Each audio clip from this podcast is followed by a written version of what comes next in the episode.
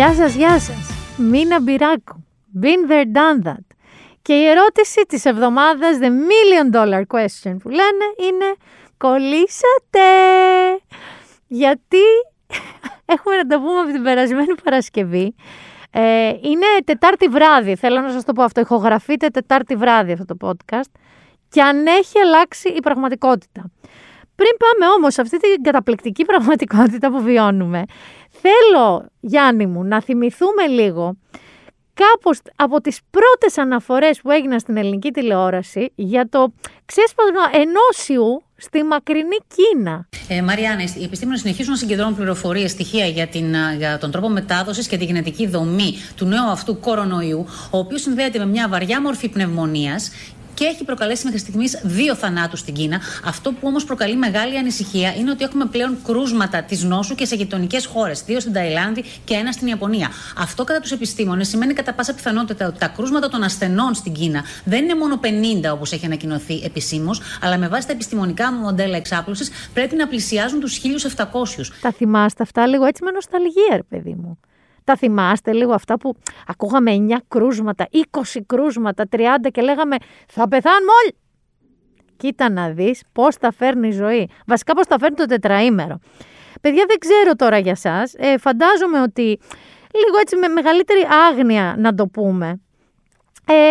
Το τετραήμερο το προηγούμενο, και λέω τετραήμερο με την έννοια παραμονή, ανήμερα, Κυριακή, βγήκαμε. Είδαμε ανθρώπους, κάναμε κάποια τεστ όλοι, ελπίζω. Εγώ έκανα μέχρι και μοριακό τότε, την περασμένη εβδομάδα, για να δω μαμάδες, πεθερές και τα λοιπά Σαββατοκύριακα. Ειδωθήκαμε όλοι, τα είπαμε, ωραία και καλά. Οι παρέες που βρεθήκαμε είχαμε όλοι κάνει self-test πριν. Μη σας τα πω, λόγω τελείωσε τα Χριστούγεννα, πάνε. Ήρθε ο Άγιος Βασίλης, τελείωσε τα Χριστούγεννα και ξημερώνει αυτή η αποφράδα Δευτέρα. Όπου αρχίζουν όλοι. Ένας-ένας και σε παίρνουν τηλέφωνο και σου λένε από Κυριακή ξεκίνησε το βιολάκι εμάς. Δεν κάνεις κανένα τεστ γιατί βγήκα θετικός. Να σου πω, δεν καθόμουν μαζί σου, καθόμουν σε παραδίπλα τραπέζι, αλλά είμαι θετικός, δεν κάνετε κανένα τεστ. Γενικά το δεν κάνετε κανένα τεστ, έβλεπα μήνυμα, έπαιρνα mail, έπαιρνα ξέρω εγώ WhatsApp, οτιδήποτε. Όλα ήτανε βγήκα θετικός, μήπως να κάνεις κανένα τεστ. Βγήκε θετική γυναίκα μου, μήπως να κάνεις κανένα τεστ. Αρχίζω λίγο και νιώθω, ξέρεις, σαν τον Νίο, θυμάσαι το Matrix. Το ορθόδοξο, όχι αυτό που έχει βγει τώρα και όλοι λίγο το κράζουν, το ορθόδοξο. Που ήταν ο Νίο και έκανε αυτό το λίμπο, ανάποδες γέφυρες και περνάγανε σφαίρες από πάνω του. Έτσι ένιωθα εγώ με τα κρουσματάκια μου. Δηλαδή ήμουνα σε φάση, δεν παίζει, έχουμε κολλήσει. Δεν γίνεται, έχουμε κολλήσει. Και εδώ στο παιδιά και rapid και self και rapid και self. Ανοσμία έπαθα σίγουρα, από όσους μπατονέτες μπήκαν στα ρουθούνια μου. Ένας φίλος μου έκλαιγε από τα γέλια γιατί αποκεκτημένη, και το εννοώ αποκεκτημένη, έπινε ένα ποτό με καλαμάκι και ασυναίσθητα κρατώντας το καλαμάκι, δεν κάνω πλάκα, πήγα να το βάλω στη μύτη μου. Δηλαδή η μύτη μου πλέον είναι ένας φιλόξενος τόπος για καλαμάκια, μπατονέτες, γενικά οτιδήποτε μπορεί να ανιχνεύσει. Δεν φρικάραμε όμως όλοι εμείς μόνο. Γιατί εμείς μεταξύ μας αρχίσαμε και κάναμε πλάκα στο Twitter και γλέντα για το Twitter. Ότι παιδιά, εσείς πώς είστε, στέκεστε, last man standing, ο τελευταίος χωρίς COVID να κλείσει την πόρτα. Τα λέγαμε όμως λίγο μόνοι μας. Βγαίνει λοιπόν το βράδυ της Δευτέρας, 9.200. Σοκ. Να θυμηθούμε ότι με τα 7 είχαμε πάθει κακό μεγάλο πριν τις γιορτές, αρκετά πριν τις γιορτές. 9.200 και θέλω εδώ πέρα να υπολογίσουμε ότι τα 9.200 της Δευτέρας αφορούσαν Σαββατοκύριακο, Κυριακή δηλαδή, και γιορτές. Δεν είναι δηλαδή ότι τρέχαν όλοι σαν τους τρελούς να πάνε να κάνουν τεστ. Αρχίζει και βρωμάει μπαρούτι η υπόθεση. Εδώ να το πούμε. Αρχίζουμε και λέμε ότι κάτι δεν πάει καλά. Έτσι. Κάνει σύσκεψη η επιτροπάρα μας, κάνει σύσκεψη ο κύριος Πλεύρης, ο υπουργός μας. Κάνουν σύσκεψη, η οποία όμως είχε προαναγγελθεί. Να θυμηθούμε ότι είχαν πει ότι 27 θα συναντηθούν να μας πούν τι μέτρα θα πάρουν 3 του μήνα, 3 πρώτου. Μας είχαν πει ότι θα πάρουν κάποια έξτρα μέτρα. Συναντιέται λοιπόν η Επιτροπή, βγαίνει ο άσπρος καπνός, αρχίζουν λοιπόν να μας λένε ότι από 3 πρώτου, ενισχυμένες μάσκες στα σούπερ μάρκετ και τα μέσα μαζικής μεταφοράς, αλλά άλλες, δηλαδή άμα εγώ ήθελα να πάω σε πολυκατάστημα, θα βάζα μια χειρουργική. Αν ήθελα να πάω στο σούπερ μάρκετ θα έπρεπε να έχω μια ενισχυμένη. Βλακίες όλα είναι αυτά τώρα, μόνο ενισχυμένες. Έλεγε για μουσική Βασικά όχι, έλεγε για εστίαση. Έλεγε για εστίαση ότι θα κλείνει νωρίς, μόνο καθήμενοι, 6 άτομα στο τραπέζι. Είπε για τα γήπεδα, μέχρι 10% πληρότητα και αυτό με πλαφόν 1.000 άτομα. Είπε διάφορα. Και λέει, λοιπόν, μέχρι από τις 3 πρώτου. Αρχίζουμε εμείς και λέμε όλοι μεταξύ μας ότι παιδιά, δηλαδή με ποια λογική να γίνει αυτό, δηλαδή γιατί να μην γίνει από τώρα, έτσι. Στην ουσία η απάντηση ήταν περίπου αυτή.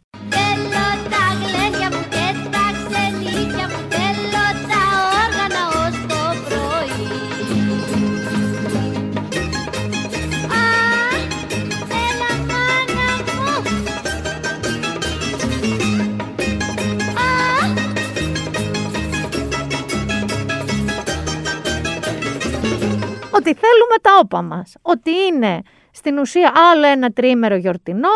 Ή ανέφερε ο κύριος Άδωνης Γεωργιάδης σε κάποια συνέντευξή του ότι και καλά άντε και τα βάζουμε, ποιος θα τα τηρήσει μες στην πρωτοχρονιά. Είμαστε σε φάση όλοι όμως ότι μουμπλε και τι να κάναμε και τηλεργασία είπαν ότι θα γίνει και όλα αυτά τα πράγματα. Κάπου ενδιάμεσα παίζει και ένας πρωθυπουργός εκεί προς αγοροχώρια να πάει. Είμαστε όλοι λίγο νταφάκ, με αυτό εδώ ο κόσμος καίγεται κτλ. Είναι όμως, όπως είπε και ο κύριος Οικονόμου σε συνέντευξη τύπου που έδωσε ο εκπρόσωπος τύπου, ότι ο κύριος Μητσοτάκης στα χρόνια που είναι πρωθυπουργός έχει λείψει ελάχιστες μέρες με άδεια. Το αφήνω έτσι, αφήνω ένα κενό εδώ να ακουστεί.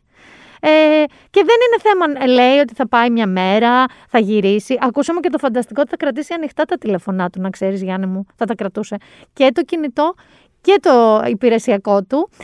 Θα αφιερώσω εγώ εδώ ένα τραγούδι. Παίρνω μες στο βράδυ, στο σκοτάδι, μα κανένα αγάπη σημάδι.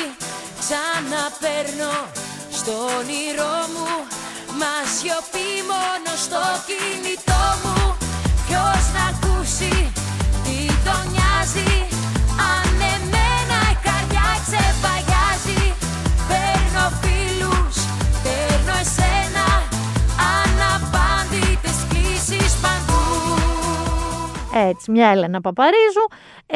Όμως, κοίτα να δεις, τον φέρανε ίσως και γρηγορότερα από ό,τι έπρεπε, από τα ζαγοροχώρια, διότι εκεί που όλοι γελάγαμε και λέγαμε και γιατί όχι τα μέτρα τώρα, μα είναι πρωτοχρονιά, συνέβη παιδιά...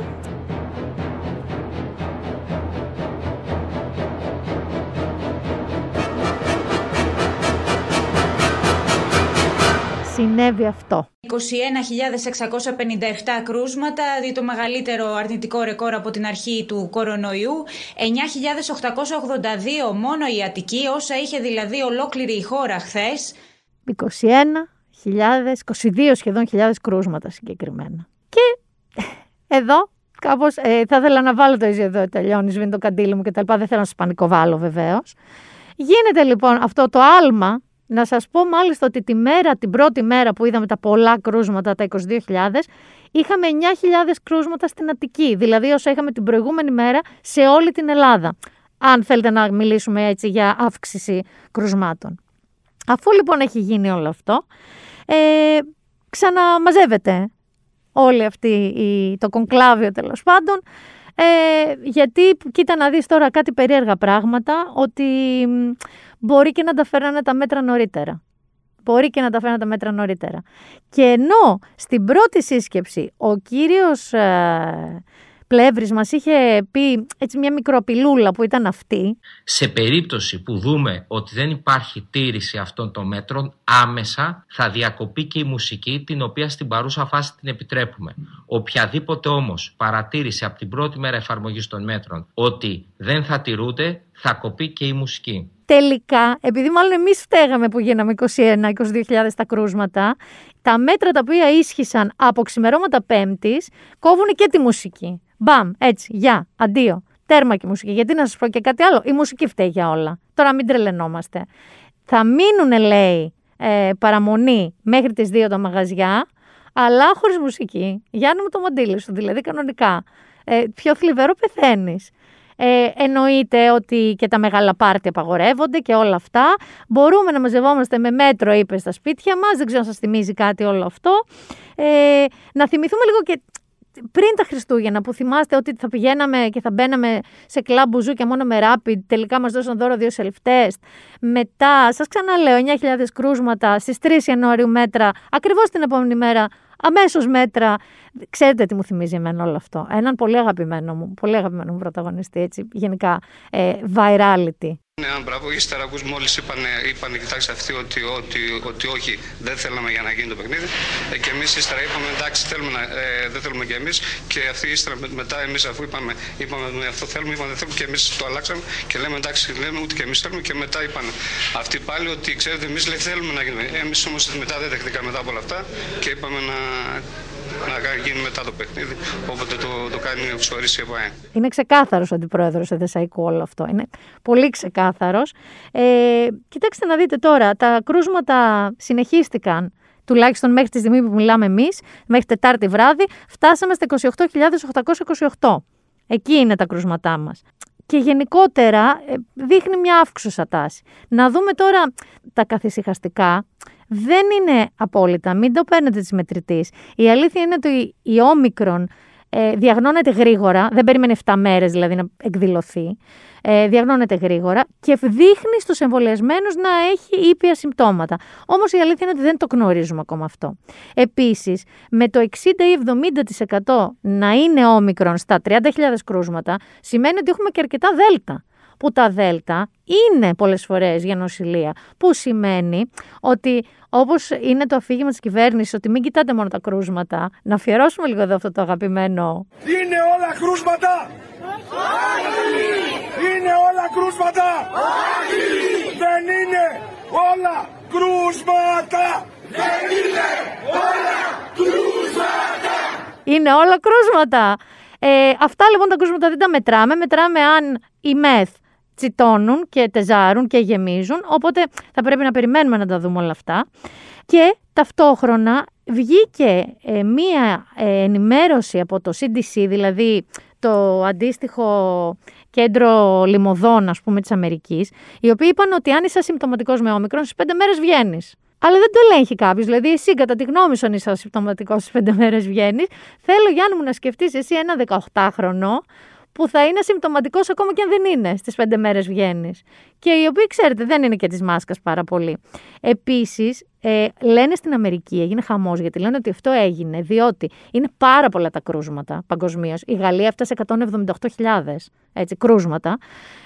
Οπότε, τι σημαίνει ότι με καραντίνες 10 ημέρες αποδεκατίζεται όλο το workforce. Όλο το εργατικό δυναμικό. Οι εταιρείες μένουν χωρίς υπαλλήλους. Η αστυνομία μένει χωρίς αστυνομικούς, οι πυροσβεστικοί χωρίς πυροσβέστες, γιατί δεν είναι ότι πιάνει ένα είδος ανθρώπων, η όμικρον.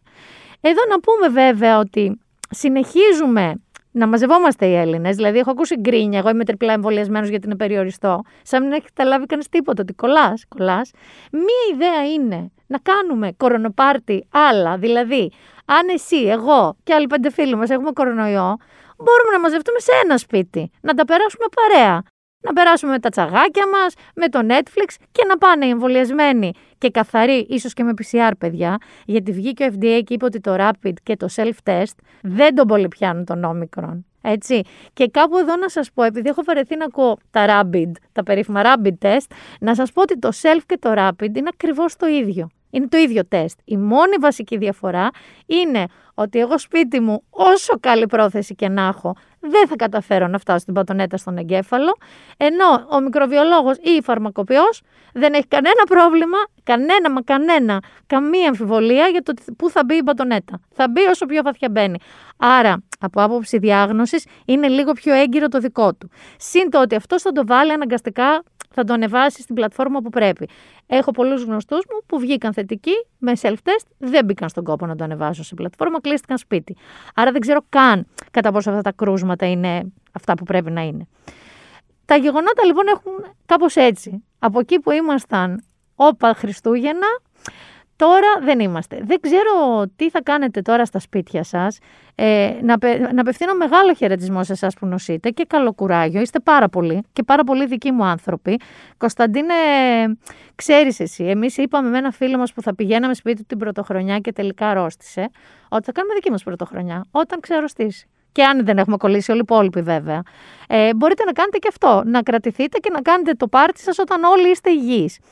Αυτό τώρα αρχίζουν να λένε τώρα αν βλέπουν το τέλος της πανδημίας και αν η πανδημία θα γίνει ενδημική, δηλαδή θα φτάσουν σε ένα σημείο που ο ιός θα είναι σχεδόν σαν κρυολόγημα γρήπη. Αυτό βέβαια αφορά τους εμβολιασμένους. Να το πούμε αυτό. Δηλαδή το εμβόλιο, το να εμβολιαστείτε, συνεχίζει να είναι μία βασική παράμετρος. Και δεν φτάνει αυτό, Γιάννη μου, έχουμε και άλλα δράματα να ξέρεις. Έχουμε και άλλα δράματα. Έχει αυξηθεί η τιμή του μπρικ πάρα πολύ. Δηλαδή αν σκοπεύατε στο σπίτι, εκεί που είστε με το τίλιο και πονόλεμο, να βάλετε λίγο μπρικ έτσι σε λίγο φρυγανισμένο ψωμί, είναι κατακόρυφη αύξηση. Το πιο αστείο όμως όλων είναι ότι σε μια στιγμή που θα μείνουμε κλεισμένοι σπίτι μας, έχει γίνει τις κακομοίρες, δεν ξέρω αν το έχετε πάρει είδηση, αν έχετε ανοίξει λογαριασμούς, με όλους τους τρόπους θέρμανσης. Δηλαδή, θέλετε να έχετε πάρει αυτούς τους θερμοπομπούς τους ηλεκτρικούς, τζιζ. Πετρέλαιο, τζιζ. Έχετε βάλει φυσικό αέριο σαν ηλίθιοι σαν εμάς που λέγατε εντάξει καταπληκτικά φτηνά και ωραία, τζιζ. Γενικά βγήκε μία έρευνα, να σας πω εδώ, γιατί ο τίτλος του News 24/7 είναι «Μεγάλες ανατροπές στα κόστη θέρμανσης για τα νοικοκυριά». Τι συμφέρει να κάψουμε αυτό το χειμώνα, τον καρνάβαλο συμφέρει να κάψουμε αυτό το χειμώνα, τίποτα δεν συμφέρει. Όμως λέει ότι τελικά μάλλον οι φτηνότερες λύσεις είναι οι αντλίες θερμότητας και το πετρέλαιο. Και θέλω να σας πω λίγο τι έχει γίνει με το φυσικό αέριο. Σήμερα λίγο κατάλαβα τι έχει γίνει. Η Ρωσία, για να μας εκβιάσει την Ευρώπη και κυρίως τη Γερμανία, να περάσει αγωγός όχι πια από Ουκρανίες και τα λοιπά, αλλά να μπει υποβρύχια και να έρθει στην Ευρώπη, κλείσανε λίγο τις τρόφιγγες και μας δίνανε λίγο λιγότερο αέριο, άρα αυξήθηκε η τιμή. Μπήκε όμως στη Μέση Αμερική, που δεν θέλει η Ρωσία να έχει τέτοια ας πούμε επιρροή στην Ευρώπη, και γύρισε, φόρτωσε καράβια με φυσικό αέριο, είτε σε υγρή μορφή είτε κανονικό, γύρισε και μερικά από Ασία που τα κατεύθυνε προς εκεί και μας δίνουν έξτρα αέριο. Έπεσε η τιμή νομίζω μέσα σε 20 ημέρες 40%. Καλά, είχαμε φτάσει στο Θεό πάλι και το φυσικό αέριο. Γενικότερα θα κάτσετε στο σπίτι, δεν θα έχετε θέρμανση, δεν θα έχετε μπρικ, θα έχετε, δόξα τω Θεώ, τηλεόραση ακόμα την έχουμε, δεν ξέρω αν θα έχετε φίλους για ένα διάστημα που να μην είναι με COVID. Ξέρω ότι η στροφή, η τελευταία, η τελική που κάναμε και συνέβη σε αυτό το ρημαδοδίο 2021 είναι θεαματική. Μπορεί να μην είναι πολύ θεαματική σαν το Σάκη Ρουβά. Θα γίνει αυτή η συναυλία, δεν θα γίνει? Θα γίνει. Αυτή η περίφημη συναυλία που θα γίνει μόνη της στο πάρκο, εκεί στο πάρκινγκ μάλλον του Λυκαβητού, χωρίς ανθρώπους. Δεν ξέρω αν θα γίνει, δεν έχει ανακοινωθεί κάτι γι' αυτό. Μέχρι στιγμής θα γίνει. Οπότε να αφιερώσουμε λίγο και στο Δήμαρχο που μας μάλωσε. Το είδες ότι μας μάλωσε με το post του. Μας είπε λίγο στην ουσία μίζερες ξινιόλες, ότι δεν εκτιμούμε και εντάξει υπάρχουμε κι εμείς που διαμαρτυρόμαστε. Θα αφιερώσω ένα συγκεκριμένο του Σάκη Ρουβά. Δεν ξέρω αν θα τον δούμε. Είδα βέβαια ότι σε όλα τα κανάλια θα δείτε και απόψε παραμονή και αύριο Σάββατο ανήμερα όλους. Όλοι οι καλλιτέχνες, με τον Νίκο Κοκλώνη πρωταγωνιστή σε όλα. Δεν ξέρω πόσο πιο χρυσός μπορεί να βγει ο Νίκος Κοκλώνης από τα Χριστούγεννα. Όσοι βέβαια δεν έχουν COVID, γιατί εντωμεταξύ και οι καλλιτέχνες αποκτούν COVID και κλείνουν τα κέντρα ούτως ή άλλως. Να αφιερώσουμε αυτό το Σάκη Ρουβά στο Δήμαρχο Αθηνών.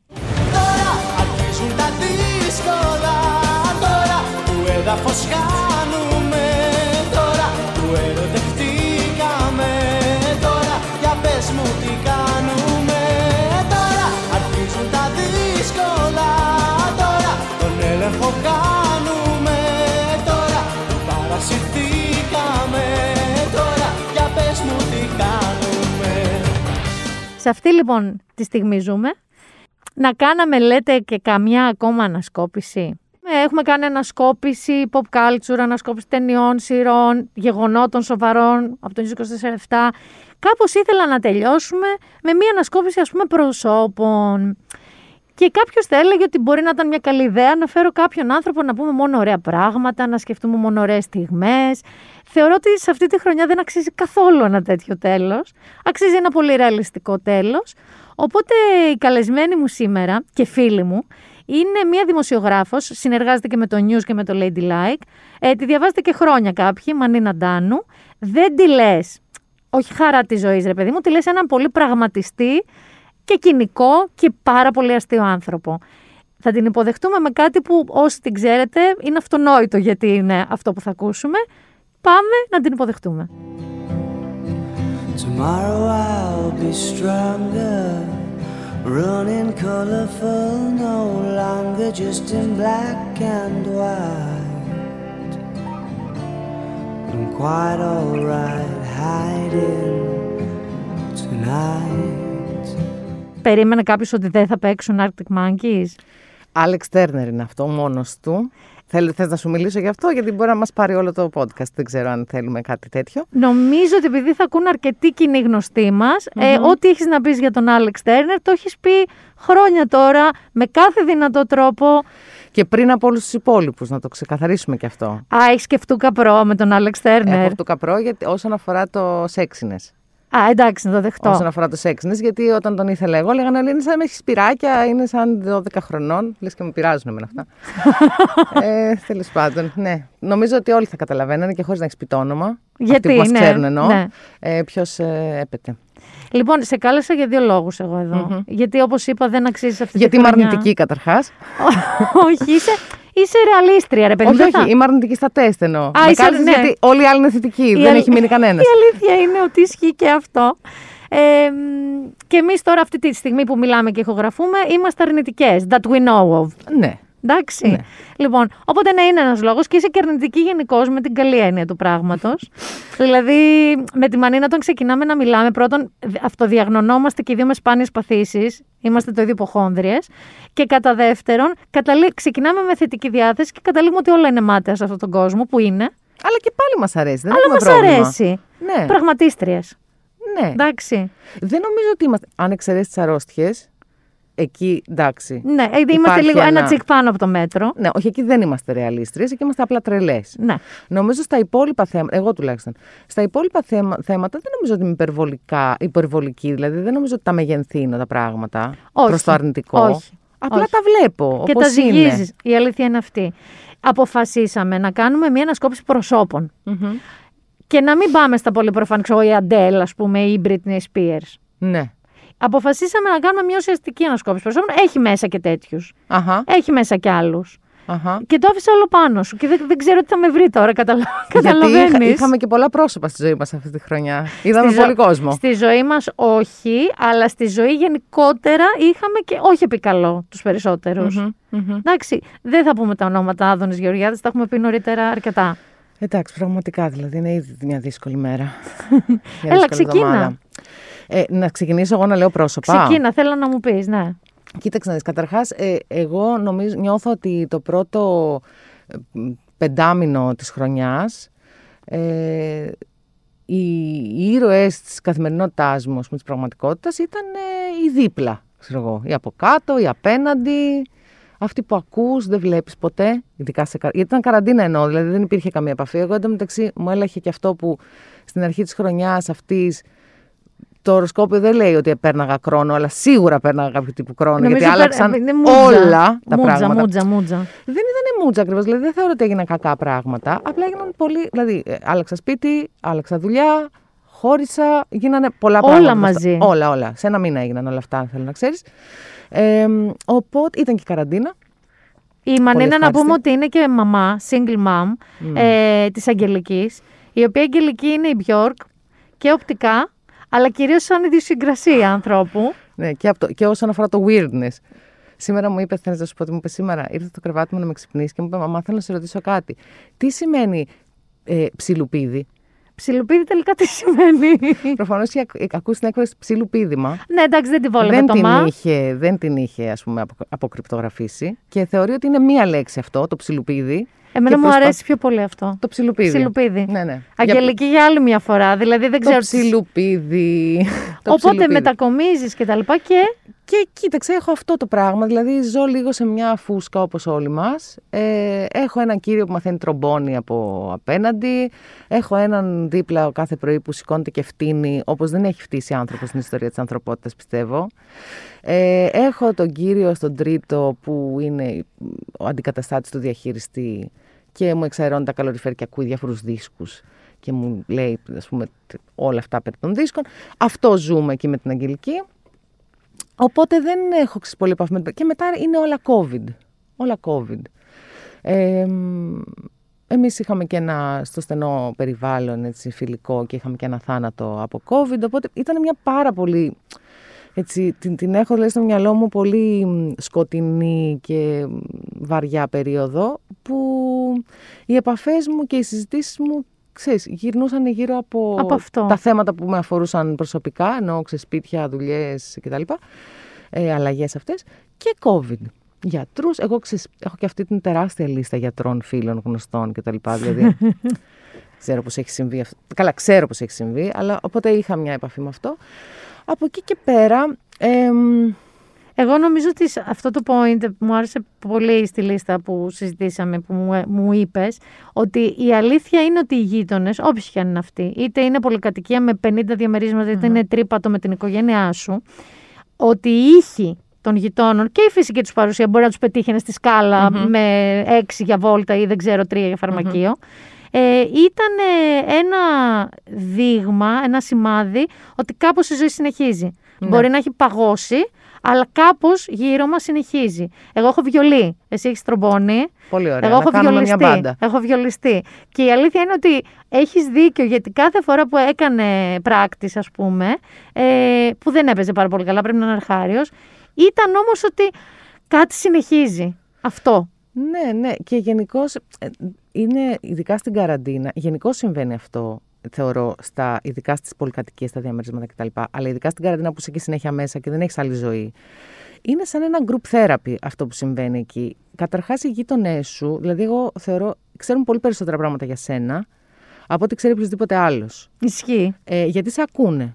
Και ειδικά στις πολυκατοικίες που μένουμε εμείς, δηλαδή του 50, 60, 70, δεν υπάρχει ας πούμε μόνωση. Δηλαδή όταν μπαίνει ο κύριος στο μπάνιο, μπαίνουμε όλοι μαζί. Λέμε καλημέρα, δηλαδή δεν έχει κάποιο νόημα. Είναι σαν να έχουμε ένα σερβιετάκι για μόνωση. Οπότε σε έχουν ακούσει να τσακώνεσαι, σε έχουν ακούσει να φωνάζεις το παιδί σου. Το παιδί σου τι σου λέει, τι λες με τον κόμενο, αν κλαις, τι ώρα γυρνάς. Αν έχεις δυσκολιότητα, τα ξέρουν όλα. Πράγματα που ακόμη και πολύ κοντινοί σου άνθρωποι. Ναι, δεν είναι κάτι που θα έλεγες ή θα συζητούσες. Και υπάρχουν και μυστικά, θέλω να πω. Έχουμε μυστικά σαν άνθρωποι, ακόμη και αν δεν το συνειδητοποιούμε ότι είναι μυστικά. Δεν τα λέμε, δεν πρόκειται. Δηλαδή, μόνο σε πολύ αυτοκριτικές φάσεις, με πολύ πολύ στενούς ανθρώπους θα πεις «Είπα έτσι στο παιδί μου προχθές». Σωστό. Αυτός όμως το έχει ακούσει. Ο Γιώργος της διπλανής πόρτας το έχει ακούσει. Το έχει ακούσει κάθε φορά και επίσης δεν μπορεί να πει και τίποτα γιατί έχω ακούσει κι εγώ. Ναι. Οπότε είναι ακριβώς σαν group therapy, θεωρώ, επειδή έχω κάνει group therapy, είναι αυτούς τους ανθρώπους τους ξέρεις τόσο πάρα πολύ καλά, αλλά κοινωνικές σχέσεις δεν επιτρέπεται να έχετε. Ναι. Όπως και στο group therapy. Ναι. Δηλαδή κατά τα άλλα δεν γνωρίζετε, δεν πάτε για καφέ, ναι. Δεν κάνετε παρέα απαραίτητα. Αλλά αν τους ρωτήσεις, μπορούν να σου πούνε και πότε έχεις περίοδο. Δηλαδή, μπορούν να σου πούνε τα πάντα για τη ζωή σου. Αυτή την έννοια. Αυτή είναι η αναλογία, θεωρώ. Και στην καραντίνα αυτό έγινε πάρα πολύ έντονο. Καταρχάς, άρχισαν να εμφανίζονται σιγά-σιγά. Το είχα γράψει, νομίζω, και σε μια στήλη στο Α, ότι άρχισαμε να μένουμε μέσα στο διαμέρισμα και άρχισαν σιγά-σιγά σαν να σκιτσάρεται το context. Έχουν βγει και ταινίες τέτοιες, έτσι. Κανονικές, στημένες πάνω σε αυτή τη δομή, ναι. Ακριβώς που λες ότι ξαφνικά εκεί που όλοι μπαινοβγαίναμε σαν τρελή δουλειές, αυτά να βγούμε, να κάνουμε. Δεν βλέπαμε ποτέ τους γειτονές μας. Ήταν το καζανάκι που τραβιέται μόνο. Ναι. Ξαφνικά πήρανε και όψη. Ναι, επειδή μετά ήταν σαν να βλέπεις μια ζωγραφιά και να βλέπεις μόνο το διαμέρισμά σου. Και ξαφνικά, όσο καθόσουν μέσα στο διαμέρισμά σου, άρχισε σιγά-σιγά κάποιος να ζωγραφίζει το γύρω-γύρω, να εμφανίζονται αυτοί οι άνθρωποι, σαν τους White Walkers από το πουθενά, να τις κοιτάνε έτσι, γιατί και σε παρακολουθούν. Και τους παρακολουθείς με έναν τρόπο. Οπότε, ναι, νομίζω για ένα μεγάλο κομμάτι της χρονιάς. Αυτή ήταν, δηλαδή θυμάμαι και μια κυρία, και αυτή που βλέπεις τις βόλτες, ξέρω εγώ. Ναι, δηλαδή, ναι. Αυτή την κυρία που πετάει που είχαμε βγει με την Αγγελική να ταΐσουμε τα περιστέρια και εμφανίστηκε μια κυρία από το πουθενά με μια σακούλα με ένα τόνο σουσάμι από κάπου. Λένε κούρκουλα. Τύπου, η οποία εμφανίστηκε στην πλατεία Κυψέλης. Πήγε στο κέντρο της, είχε ένα καφάσι στο χέρι έξω από τη σακούλα, ακούμπησε το καφάσι για να βάλει το ένα πόδι πάνω και άρχισε να αραίνει την πλατεία με σουσάμια και ψωμιά και μάζεψε όλα τα περιστέρια της Αττικής, πρέπει να μαζεύτηκαν. ήταν πάρα πολύ εντυπωσιακή. Δηλαδή, ζούσε τα 15 λεπτά της διασημότητάς της αυτή, ρε παιδί μου, με έναν τρόπο. Εμείς είχαμε πάει να ταΐσουμε τα περιστέρια, γιατί η Αγγελική είχε αυτό το κόλλημα στην καραντίνα. Δεν ξέραμε τι να κάνουμε. Πήγαμε να ταΐσαμε περιστέρια. Και φυσικά τα περιστέρια ήταν να μας κλάσουν, διότι υπήρχε η πηγή εκεί. Και ήταν η Αγγελική σε μια φάση. Πάει τώρα, κάνε ένα περιστέρι, δεν θα μας δει. Της λέω, Αγγελικούλα, κάνε λίγο υπομονή. Θα τελειώσει, κυρία, κάποια στιγμή. Αν δεν έχουν σκάσει τα περιστέρια, θα ταΐσουμε κι εμείς. Και εκείνη τη στιγμή, κάπως ξεστρατίζει ένα περιστέρι από την κυρία, το βλέπει η Αγγελική, παίρνει μια γκουμούτσα, το πετάει, επιθετικό μάρκετινγκ, το πετάει στο κεφάλι. Εδώ είμαι, έχω περισσότερο για σένα. Και αυτό από τις πιο αστείες στιγμές της χρονιάς μου, ειδικά σε αυτή τη φάση, που ξαφνικά άρχισαμε να ταΐζουμε αυτό το περιστέρι. Τα υπόλοιπα τίποτα, όταν να μας κλάσουν. Και σκεφτόμουν ότι σήμερα εμείς ήρθαμε στην πλατεία για να ταΐσουμε αυτό το περιστέρι συγκεκριμένα.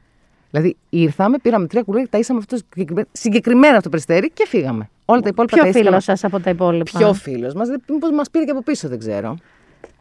Κάτι τέτοιες φιγούρες είχαμε. Από εκεί και πέρα, θα έλεγα ότι με συγκλώνησε πάρα πολύ η απώλεια του Θεοδωράκη, παρότι την περίμενε κανείς και δεν ήταν και τραγική όσον αφορά την ηλικία και το τι έχει ζήσει αυτός ο άνθρωπος. Αλλά συνειδητοποίησα τη μέρα που πέθανε ότι, ξέρεις, πάρα πολύ στεναχωρήθηκα. Σαν... Δεν ήταν σαν κάτι δεδομένο. Ή δεν είναι σαν τους ανθρώπους που δεν ήξερες αν είχε πεθάνει. Κατάλαβες τι εννοώ. Απλά είναι σαν ιδέα που όμως ξαφνικά η οντότητα, ναι, 90 τόσο, αλλά αντίο. Ναι, δεν ξέρω. Εγώ δεν το περίμενα. Δεν ήμουνα. Καλά, προφανώς αγαπούσα τα τραγούδια, τον εκτιμούσα, τον αγαπούσα σαν φιγούρα κτλ. Αλλά δεν ήμουν από αυτούς τους ανθρώπους που οι γονείς τους, ξέρεις, πάντα άκουγαν στο σπίτι Θεοδωράκη, ναι, μεγαλώσαμε με αυτά κτλ. Δεν είχα αυτή τη σύνδεση. Είχα περισσότερη σύνδεση με ξένες μουσικές και οι γονείς μου άκουγαν ξένες μουσικές. Ένιωθα ότι θα μου περάσει πιο. Δεν ξέρω, ίσως ήταν και η περίοδος, ήταν αυτή η χρονιά η περίεργη που όλα, ξέρεις, σαν όλα να μεγενθύνονταν με έναν τρόπο.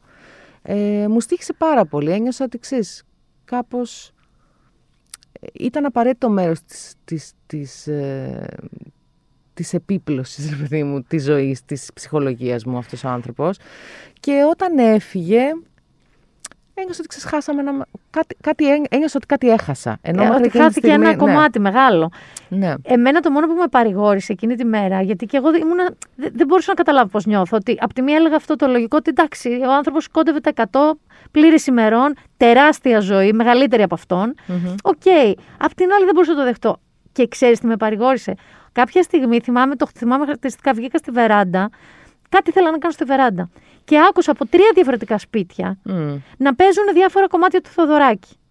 Άλλων περιόδων και άλλου ύφους. Ναι. Από τη Μαργαρίτα τη Μαργαρό μέχρι τα επαναστατικά. Ναι. Και συνειδητοποίησα ότι σε αυτά τα σπίτια μπορεί μέχρι εκείνη τη στιγμή να μην είχε ξαναπαίξει Θεοδωράκης. Να μην είναι κάποιος που έβαζε να ακούσει Θεοδωράκη κάθε μέρα. Και συνειδητοποίησα ότι υπάρχουν μικρά παιδιά, πιτσιρικάδες που είχε φύγει και ο Μάντκλιπ εκείνη τη μέρα και είχε γίνει όλο αυτό. Λοιπόν, και ξαφνικά η Ελλάδα ήρθε σε επαφή πιο ουσιαστική με τη μουσική του. Ήρθε, ναι. Και στο δικό μου σπίτι έπαιξε περισσότερο, παρότι δεν έπαιζε. Δεν κράτησε και πάρα πολύ αυτό. Όχι. Γενικώς νομίζω ότι το 2021 ήταν άλλη μια χρονιά που επιβεβαίωσε ότι τα κακά ίσως να κρατάνε. Τα καλά δεν κρατάνε. Δηλαδή δεν υπάρχει ένα effect το οποίο... Διαρκείας, το οποίο μπορεί να αλλάξει προς το καλύτερο κάτι. Υποτίθεται ότι και η πανδημία θα μας άλλαζε. Αρχικά μας έκανε λίγο καλύτερους και μετά μας έκανε πάρα πολύ χειρότερους. Σε ποια φάση μας έκανε καλύτερους? Στη φάση που αρχίσαμε λίγο να εκτιμούμε παραπάνω ότι και τι νόημα έχει που ήθελα ένα αυτοκίνητο και που ήθελα να τα... Εγώ είμαι καλά, η υγεία μου είναι καλά, η μάνα μου είναι καλά, το παιδί μου είναι καλά. Αυτό λίγο. Λίγο έκανε ένα reprioritizing. Μπορεί να ήταν τόσο σύντομο που το έχω ξεχάσει αυτό το. Αυτό το θυμάμαι εγώ λίγο. Εγώ το ότι πλέναμε τα ψώνια θυμάμαι, που θεωρώ ένα low point της ανθρωπότητας γενικά. Εγώ και τα έπλαινα και τα άφηνα έξω στη βεράντα. Ωραία. Να εριστούν και επιπλέον. Ωραία. Και γιατί δεν τα πέταγες κατευθείαν? Ήμουν πολύ κοντά, γιατί έφαγα πάρα πολλά πράγματα με γεύση ντετόλ. Πάρα πολλά τότε. Πολύ χειρότερο. Πολύ χειρότερο. Γιατί η χάρτινη σακούλα δεν μου κόβε ότι μπορεί να απορροφήσει τη μυρωδιά και το υγρό. Οπότε έφαγα πολλά λαχανικά με αυτή τη γεύση τότε. Ναι. Γενικώς κάναμε διάφορες τρέλες. Έχουμε κάνει διάφορες τρέλες. Άλλος. Εσύ μήπως θα θυμάσαι καλύτερα από αυτά που σου είπα. Πανπάν άκουσα πολύ φέτος για άλλη μια φορά, με όλα αυτά μετά. Αλλά ομολογώ ότι, ξέρεις, ο Πανπάν ήταν πάντα πολύ μόνιμος. Ποιος είναι ο Πανπάν καταρχάς? Περίμενε μισό λεπτό να ακούσουν ποιος είναι ο Πανπάν.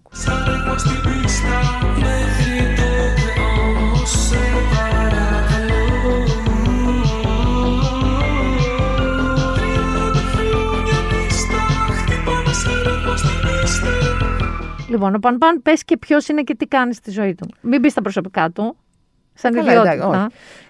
Ο Παν-Παν είναι ο Παναγιώτης Πανταζής, είναι μουσικός, είναι κομιξάς, είναι αρχιτέκτονας, είναι φίλος μας, έχει μια τέλεια μύτη, ζωγραφίζει πολύ ωραία δέντρα, έχει φτιάξει το κουτί της βάφτισης της Αγγελικής, έχει σχεδιάσει το υποβρύχιο που έχω στο χέρι μου.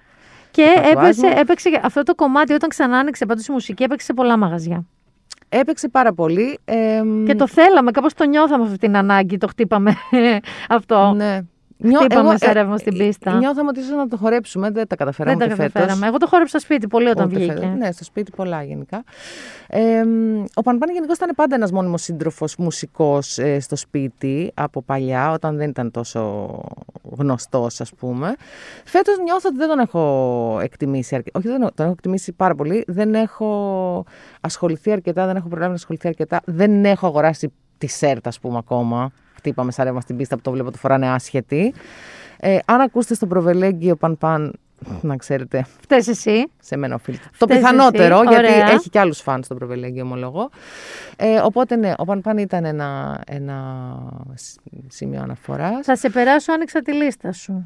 Εντάξει. Θα σε περάσω σε φιλαράκια. Γιατί είχαμε και αυτό. Ναι, είχαμε και αυτό το reunion. Πάρα πολύ άβολο, με πολύ κακό James Corden, παρουσιαστή του Reunion. Δεν το συμπαθώ εγώ αυτό. Πάντα είναι κακός, νιώθω εγώ αυτό. Ναι, πέρασε ένα φεγγάρι που τον James Corden. Αν δεν θυμάστε, είναι αυτός που έκανε αυτή την εκπομπή που είχε διάσημο στο αυτοκίνητό του και τραγουδούσαν όλοι μαζί. Ο Βρετανός, ο Τσουποτούλης, ο Ροδαλός. Ο χαζοχαρούμενος. Νομίζω ότι είναι κακούλης τελικά. Ούτε καν χαζοχαρούμενος. Ναι, αλλά όταν είσαι κακούλης και όχι χαζοχαρούμενος. Το περνάω. Είσαι Σάιμον Κάουελ. Περνάει το πάσο, καταλαβαίνεις. Ναι. Άμα είσαι κακούλης και ταυτόχρονα δεν βγάζεις και κάποιο γέλιο ή κάποια. Όχι γέλιο απαραίτητα. Ξέρεις να πεις. Είναι ταλαντούχος κακός, ρε παιδί μου. Ναι, ρε παιδί μου, έχει κάτι να μου πει παρόλα αυτά. Ναι. Δεν. Άβολο ήταν όλο αυτό. Εγώ απλώς μου έδωσε. Το είδα φυσικά, περίμενα πώς και πώς να το συζητάω. Γενικώς στο Netflix, όπως έχετε όλοι, φαντάζομαι, τη λίστα που λέει συνέχισε να βλέπεις. Ναι. Πάντα είναι τα φιλαράκια εκεί. Ναι, σταθερά. Τα φιλαράκια είναι πάντα. Δηλαδή τελειώνουν και ξαναξεκινάνε από την αρχή. Ναι, ισχύει. Μπαίνει, όποτε θέλεις, είναι σαν πασατέμπος. Δηλαδή, εγώ πλέον θυμάμαι και κάποια χαρακτηριστικά επεισόδια. Δηλαδή θέλω να δω το ροζ να μπαινοβγαίνει από το δερμάτινο παντελόνι. Θυμάμαι το επεισόδιο. Ναι. Θέλω το One Mississippi, Two Mississippi. Θυμάμαι το επεισόδιο. Γενικά πάντως έχει πολύ ροζ. Όμως μου είπες ότι κατάλαβες εκεί ότι τι. Εκεί κατάλαβα, καταρχάς, εντάξει, πάντα είχα μια δυναμία στο Τζάντλερ. Ναι. Νομίζω οι περισσότεροι. Στην Ελλάδα τουλάχιστον. Δεν ξέρω στο εξωτερικό ποια είναι η αγαπημένη τους τέτοια. Αλλά το reunion μου απέδειξε ότι όντως, ας πούμε, αυτός είναι ο αγαπημένος μου. Και βασικά αυτό που μου απέδειξε είναι ότι ο μόνος πραγματικός μας φίλος από τα φιλαράκια ήταν μάλλον ο Τζάντλερ. Και το λέω γιατί πρώτον. Εντάξει, είναι ένας πάρα πολύ ταλαιπωρημένος άνθρωπος στην πραγματική του ζωή. Ναι, ο Μάθιου Πέρι. Ο Μάθιου Πέρι. Έχει περάσει τα 40 κύματα. Για κάποιο λόγο πάντα πίστευα ότι, παρότι υποτίθεται μεταξύ τους είναι πολύ αγαπημένοι όλοι και ήταν πάντα, δεν υπήρχαν δηλαδή κόντρες κτλ. Όχι, όντως. Δεν βγήκαν και ποτέ και να υπήρξαν. Ένιωθα ότι πάντα ήταν λίγο παραμελημένος από τους υπόλοιπους. Νιώθω δηλαδή ότι οι υπόλοιποι είχαν περισσότερη σχέση μεταξύ τους από ότι ο Τσάντλερ. Νομίζω ότι ο Τσάντλερ ήταν πάντα λίγο πιο. Δεν ήταν τσιριμπίμ-τσιριμπόμ ποτέ. Αυτή κατά περίοδος ήταν. Στη σειρά, εννοείς. Και στη σειρά και στη ζωή. Ναι, νομίζω ότι αυτό ακολουθεί το και στη ζωή. Εντάξει, στη ζωή προφανώς είχε ένα λόγο γιατί ο άνθρωπος ήταν off τις μισές σεζόν από αλκοόλ και ναρκωτικά. Έτσι, δηλαδή δεν είχε επαφή, έχανε κιλά, έπαιρνε κιλά, έμπαινε σε κλινικές, έβγαινε από κλινικές. Είναι μια ταλαιπωρημένη περίπτωση που γενικά μου τον κάνει και πιο συμπαθή και τρυφερό σαν προσωπικότητα. Αλλά πέραν αυτού, επειδή αυτό το πράγμα γυρίστηκε μέσα στην πανδημία και προσπαθούσαν όλοι να ξεχάσουν ότι δεν έβλεπες πουθενά μάσκα κτλ. Είναι ο μόνος που το αναφέρει, που κάνει ένα αστείο σχετικά με αυτό προς το τέλος. Φαίνεται σαν χαμένος λίγο. Είναι πιο αληθινός, νιώθω, στην παρουσία του. Ίσως ακριβώς επειδή δεν είναι πολύ καλά, έχει τα δικά του θέματα κτλ. Όλοι οι άλλοι είναι λίγο ότι καλά. Δεν είσαι και σίγουρη πόσο χαρούμενοι είναι εκεί που βρίσκονται και αν όντως αυτά είναι πάρα πολύ γνήσια. Ο Τσάντλερ για άλλη μια φορά μου έδωσε την αίσθηση ότι είναι ο πιο γνήσιος από όλους. Είναι ο πιο άβολος, που είναι και το πιο γνήσιο να είσαι άβολος μετά από τόσα χρόνια, υπό αυτές τις συνθήκες κτλ. Και στο τέλος του reunion αυτό, επειδή ήθελα και να γράψω κάτι σχετικό, η αίσθησή μου ήταν ότι τελικά μετά από τόσα χρόνια νιώθεις ότι ο Τσάντλερ είναι ο πιο φίλος σου από αυτούς. Αν έγινες με κάποιον φίλος... Αν έβγαινες με κάποιον πραγματικά για καφέ. Είναι ο πιο κοντινός στην καρδιά σου σαν προσωπικότητα. Ισχύει. Δηλαδή, εντάξει, ο Ρος είναι ένας τοξικός τύπος που κανονικά δεν θα πρέπει να υπάρχει. Το ξέρουμε όλοι. Έτσι, το καταλάβαμε αργότερα. Τότε νόμιζαμε ότι είναι φοβερός γκόμενος. Όλοι έχουν, ρε παιδί μου, θέματα που... και λίγο μη πραγματικά, δηλαδή δεν είναι πολύ ρεαλιστικοί χαρακτήρες στην πραγματικότητα. Ο Τσάντλερ νομίζω ότι είναι πολύ ρεαλιστικός χαρακτήρας, είναι πολύ κοντινός σε εμάς και νομίζω ότι έχει μια τρυφεράδα διαφορετική από τους υπόλοιπους ακριβώς λόγω αυτού. Οπότε... Θα μείνω σε σειρές, γιατί μου έχεις αναφέρει 2-3 και η αλήθεια είναι ότι είναι τελείως άλλο το approach από το να σας με δείτε αυτή τη σειρά. Δεν θα σας με δείτε τα φιλαράκια, τα βλέπετε ούτως ή άλλως, όπου τα πετύχετε. Ναι. Εκτός από αυτούς που είναι αυτοί που... Εγώ δεν έχω δει ποτέ φιλαράκια. Αυτοί δεν σε εκνευρίζουν πάρα πολύ. Πάρα πολύ. Τι θα πει, δηλαδή, για να μην έχεις δει φιλαράκια σημαίνει ότι έχεις προσπαθήσει να μην δεις φιλαράκια. Ναι. Γιατί ήταν πάντα μπροστά μας. Δηλαδή σε όλα τα μεσημέρια του Σαββατοκύριακου. Εντάξει, να σου πω στις μέρες μας, είμαι σίγουρη ότι υπάρχουν κάποιοι που μπορούν να σου πω ότι δεν τους αρέσει το οξυγόνο. Ναι, εντάξει, ναι, σίγουρα. Δηλαδή, γιατί ξέρεις, αυτό κάνει κάποια εντύπωση. Το οξυγόνο δεν μου αρέσει το οξυγόνο. Μα θα πεθάνεις χωρίς οξυγόνο, δεν με νοιάζει. Καταλαβαίνουμε όλοι και όσοι συνεχίζουμε και τα βλέπουμε και τα στραβά τους και το αν είναι λίγο irrelevant τώρα σε σχέση με την εξέλιξη της ζωής. Εγώ δεν είπα ότι με εκνευρίζουν αυτοί που δεν τους αρέσουν. Αυτοί που δεν λένε, εγώ δεν έχω δει ποτέ. Δεν έχω δει ποτέ. Ναι, δεν πειράζει, δεν έχουμε και πολλά να πούμε με αυτούς. Ένα πιο hidden gem για τους Έλληνες, πιο κρυφό διαμαντάκι, αμερικανική σειρά μου το έχεις αναφέρει, και εγώ αυτή τη στιγμή διάγω με όλες μου τις μέρες, περιμένοντας τη νύχτα που θα ξαπλώσω στο κρεβάτι κατά τις 2, όχι πιο νωρίς, και θα δω 1-2 επεισόδια Seinfeld. Εγώ τώρα αυτό βλέπω. Δηλαδή, ναι, βλέπω ξανά, η τρίτη φορά νομίζω στη ζωή μου, όλο το Seinfeld. Γιατί εσένα, εγώ αγαπάω όλη την παρέα, διότι είναι η πιο αντιπαθητική, συμπαθητική, η πιο damaged, προβληματική σε όλες τις συμπεριφορές τους άνθρωποι, απαράδεκτοι άνθρωποι. Που, spoiler alert, ευτυχώς καταλήγουν και στη φυλακή, γιατί εκεί θα πρέπει να καταλήξουν με αυτή τη συμπεριφορά. Ναι. Λοιπόν, είναι ο Τζέρι Σάινφελντ, ο γνωστός κωμικός, ο οποίος μαζί με τον Λάρι Ντέιβιντ, για όσους έχετε Curb Your Enthusiasm, είναι ο δημιουργός και αυτής της σειράς. Είναι μία παρέα, σας έχω πει 1000 φορές να το δείτε, ελπίζω να με έχετε ακούσει ότι το έχετε δει. Εσύ γιατί τον αγαπάς περσέ? Κοίταξε, τώρα ο Σάινφελντ, εγώ άρχισα να τον βλέπω πριν κάποια χρόνια, προσπαθώντας να κατεβάσω εντελώς νόμιμα κάποια επεισόδια. Έβρισκα τα μισά, δεν είχαν συνέχεια, οπότε κάπως το χανα. Παρ' όλα αυτά, εντάξει, προφανώς είναι τρομερά αστείο, τρομερά αστείος, σαν, όχι όλο το situation comedy αυτό που φτιάχνουν εκεί. Και είναι το κλασικό ότι δεν συμβαίνει τίποτα. Εμένα μου αρέσουν πάρα πολύ οι σειρές που δεν συμβαίνει τίποτα απολύτως. Το tagline της σειράς, και υπάρχει σε ένα από τα επεισόδια, είναι ότι είναι It's a show about nothing. Έτσι το πουλήσανε κιόλας. Ναι. Όταν πήγανε στο NBC να πουλήσει ο Σάινφελντ αυτή τη σειρά, τους είπε ότι είναι μια σειρά για το τίποτα. Ναι. Που είναι απλά 4 τύποι και απλά ζουνε. Είναι μια σειρά για το τίποτα, δηλαδή για τη ζωή. Ναι. Γιατί αυτό είναι το τίποτα. Διάφορες στιγμές υπάρχουν στο διάμεσο. Οι οποίες, ξέρεις τι λατρεύω, όλες περίπου τις στιγμές. Τώρα, ας αυτές που είναι τραβηγμένες από τα μαλλιά.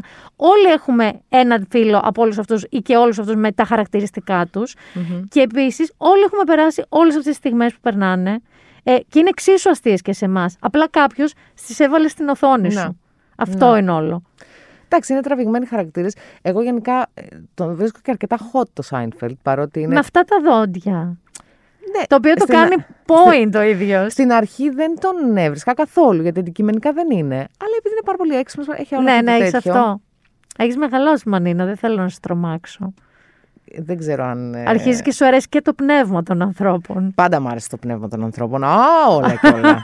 Πάντα μου άρεσε το πνεύμα των ανθρώπων. Απλώς έχω μια αδυναμία και στην νεαρή σάρκα. Αλλά το ένα δεν ανέρει το άλλο. Αυτός, καταρχάς, όσο έχω γελάσει με το πρώτο... Νομίζω είναι ένα από τα πρώτα επεισόδια στα stand-up που κάνει στη σειρά. Ναι.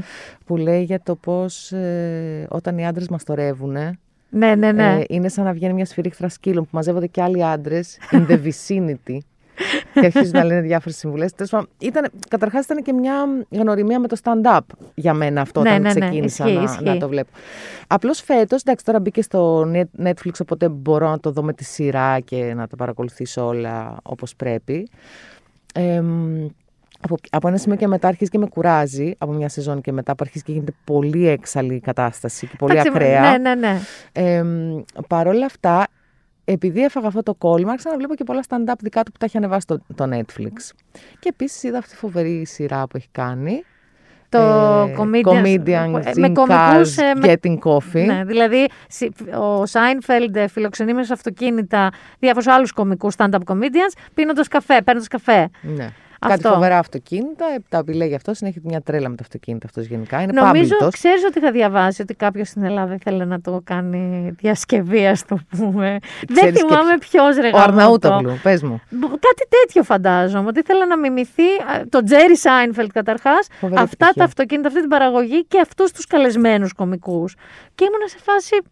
Τι σκεφτόσουν. Όποιος και να σου, δεν θυμάμαι, μου διαφεύγει, αλλιώς σας το έλεγα. Δεν το έκανε πάντως. Ευτυχώς για όλους μας. Ευτυχώς. Εντάξει, δεν είναι εύκολο. Εγώ αυτό παρατήρησα βλέποντάς το, ότι ακόμη και για το Σάινφελντ που είναι αυτός που είναι και έχει απέναντί του συνήθως εξίσου πνευματώδεις, αστείους ανθρώπους, δεν έχει πάντα χημεία αυτό.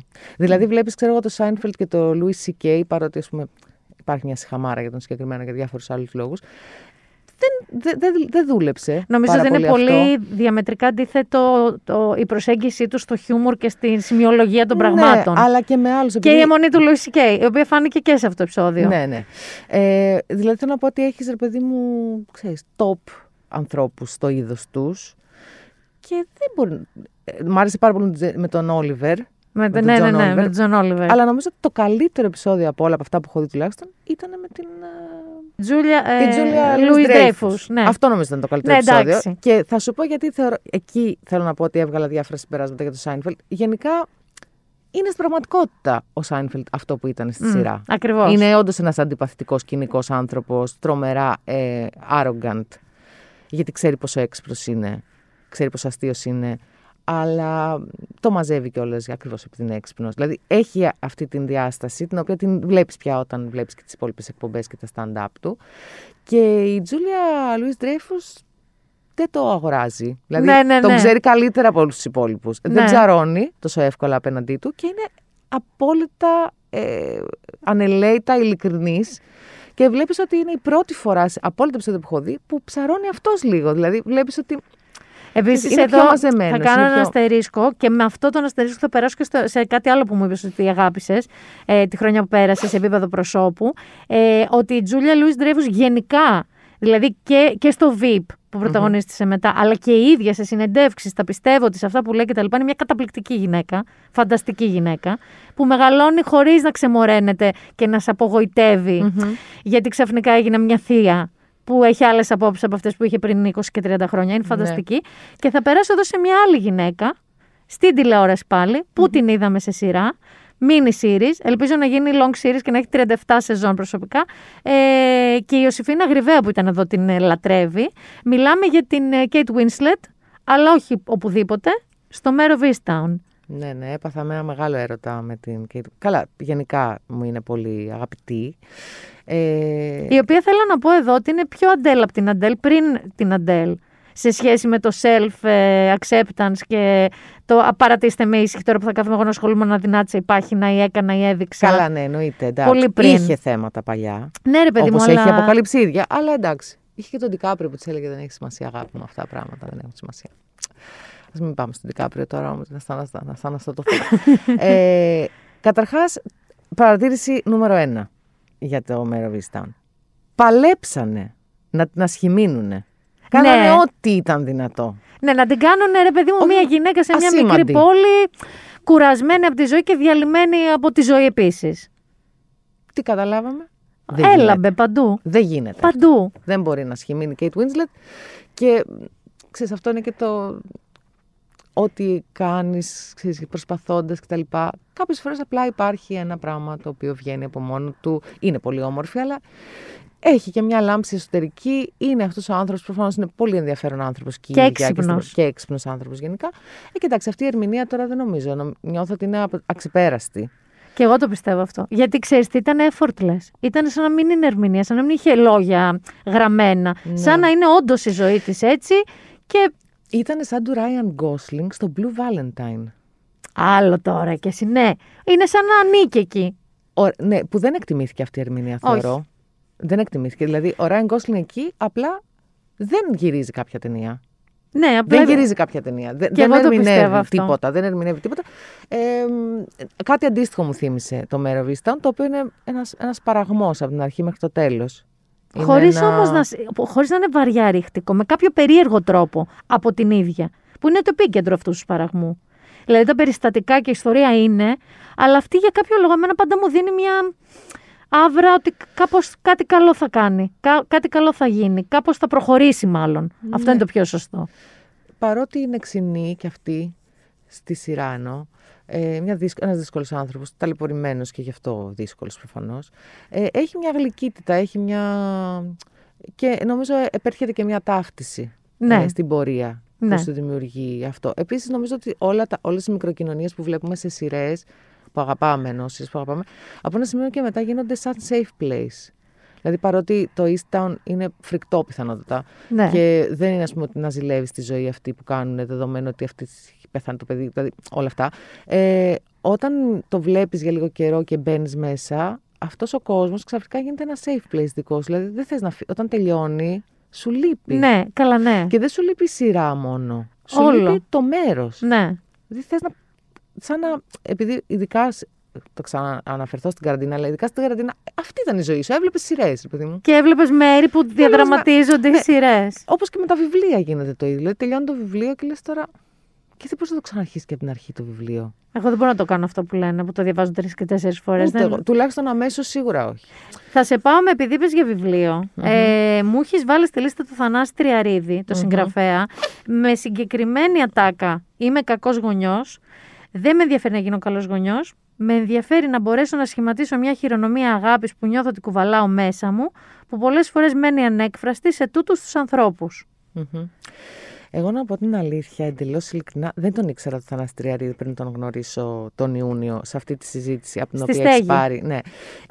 Έγινε μια συζήτηση για τη γονεϊκότητα στη Στέγη τον Ιούνιο. Μου ζήτησαν να τη συντονίσω και να συμμετέχω κι εγώ ως μονογονεϊκή. Ήταν εναλλακτικές μορφές οικογένειας, τέλος πάντων. Ο Θανάσης έχει...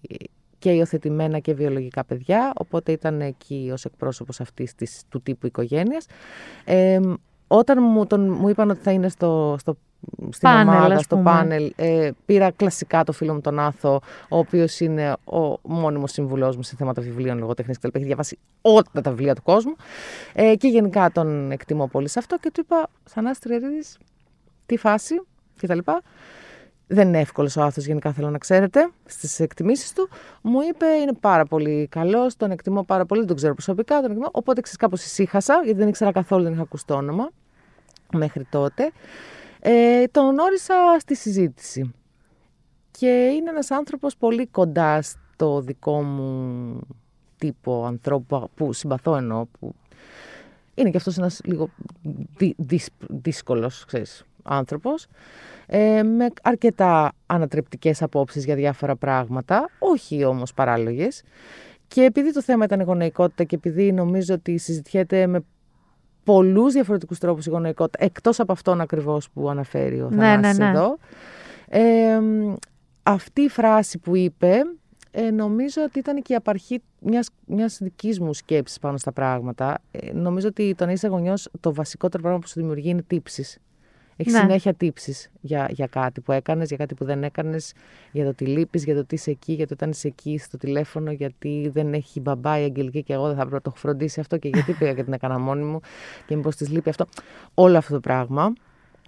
Και γενικά υπάρχει πάρα πολύ έννοια του καλός γονιός. Είμαι καλός γονιός, είμαι καλή μαμά, πώς θα γίνω καλή μαμά, τι πρέπει να κάνω για να γίνω καλή μαμά.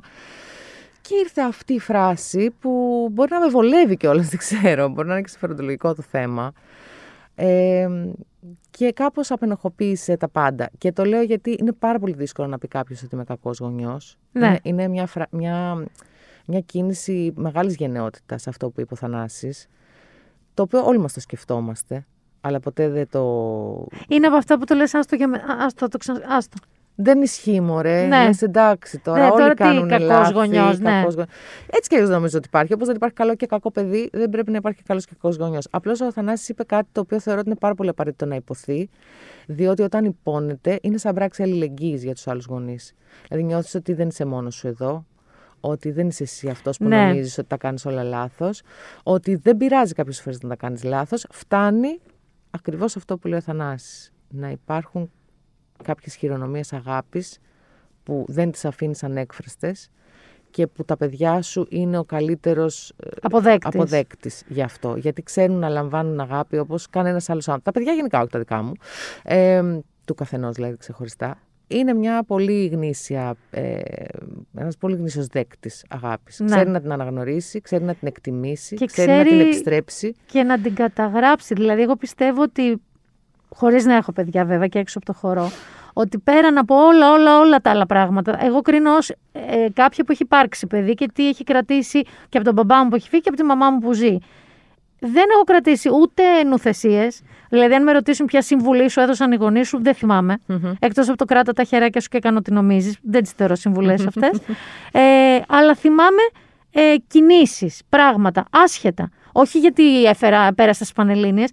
Άσχετες στιγμές που από το πουθενά πήρα αυτό που λέει ο Τριαρίδης. Ναι. Κάτι. Ναι. Αυτό θυμάμαι. Αυτές ναι. θυμάμαι. Ναι.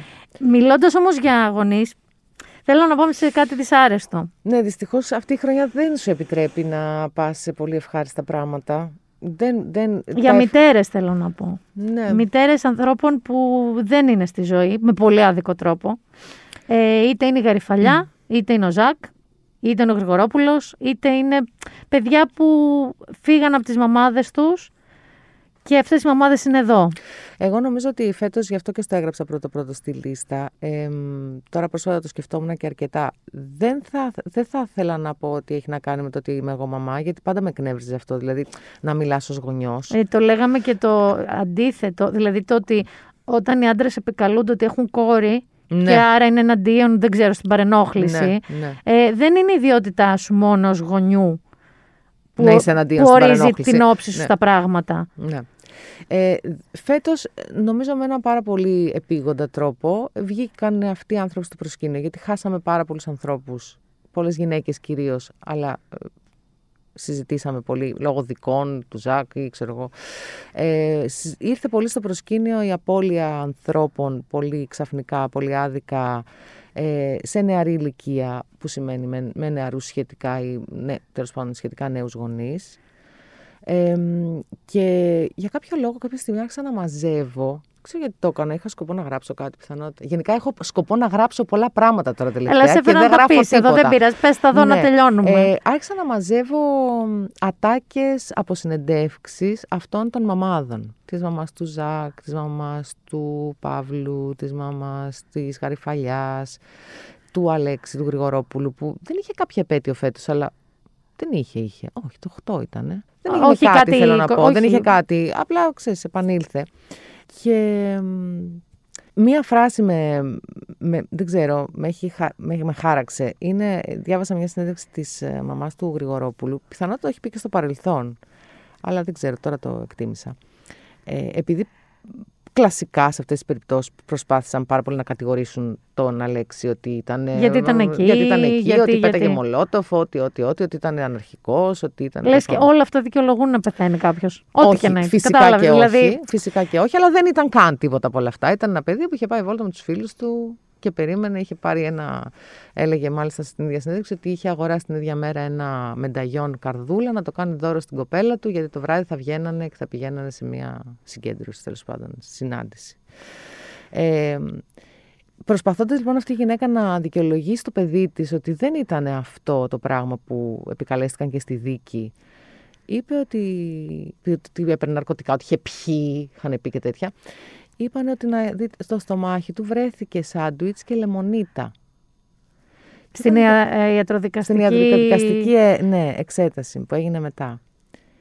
Και νομίζω ότι είναι, δεν ξέρω, πρέπει να έκλαιγα γύρω στο 10 λεπτό να το διάβασα αυτό. Είναι τόσο σπαρακτικό. Είναι στα συστατικά του τι είναι να είσαι παιδί. Ναι. Λεμονίτα και σάντουιτς. Έφηβος τέλος πάντων. Όχι ότι δεν τρώω και εγώ λεμονίτα, την πίνω εγώ λεμονίτα. Κατάλαβες. Σαν αυτή η φράση να περιέκλεισε όλη την τραγωδία που σημαίνει ένας άνθρωπος σε αυτήν την ηλικία να είναι νεκρός. Δηλαδή να ψάχνουμε το στομάχι του για το τι έχει μέσα. Και να έχει ένα σάντουιτς και μια λεμονίτα. Και να έχει ένα σάντουιτς και μια λεμονίτα. Λεμονίτα. Δεν ήταν καν λεμονάδα.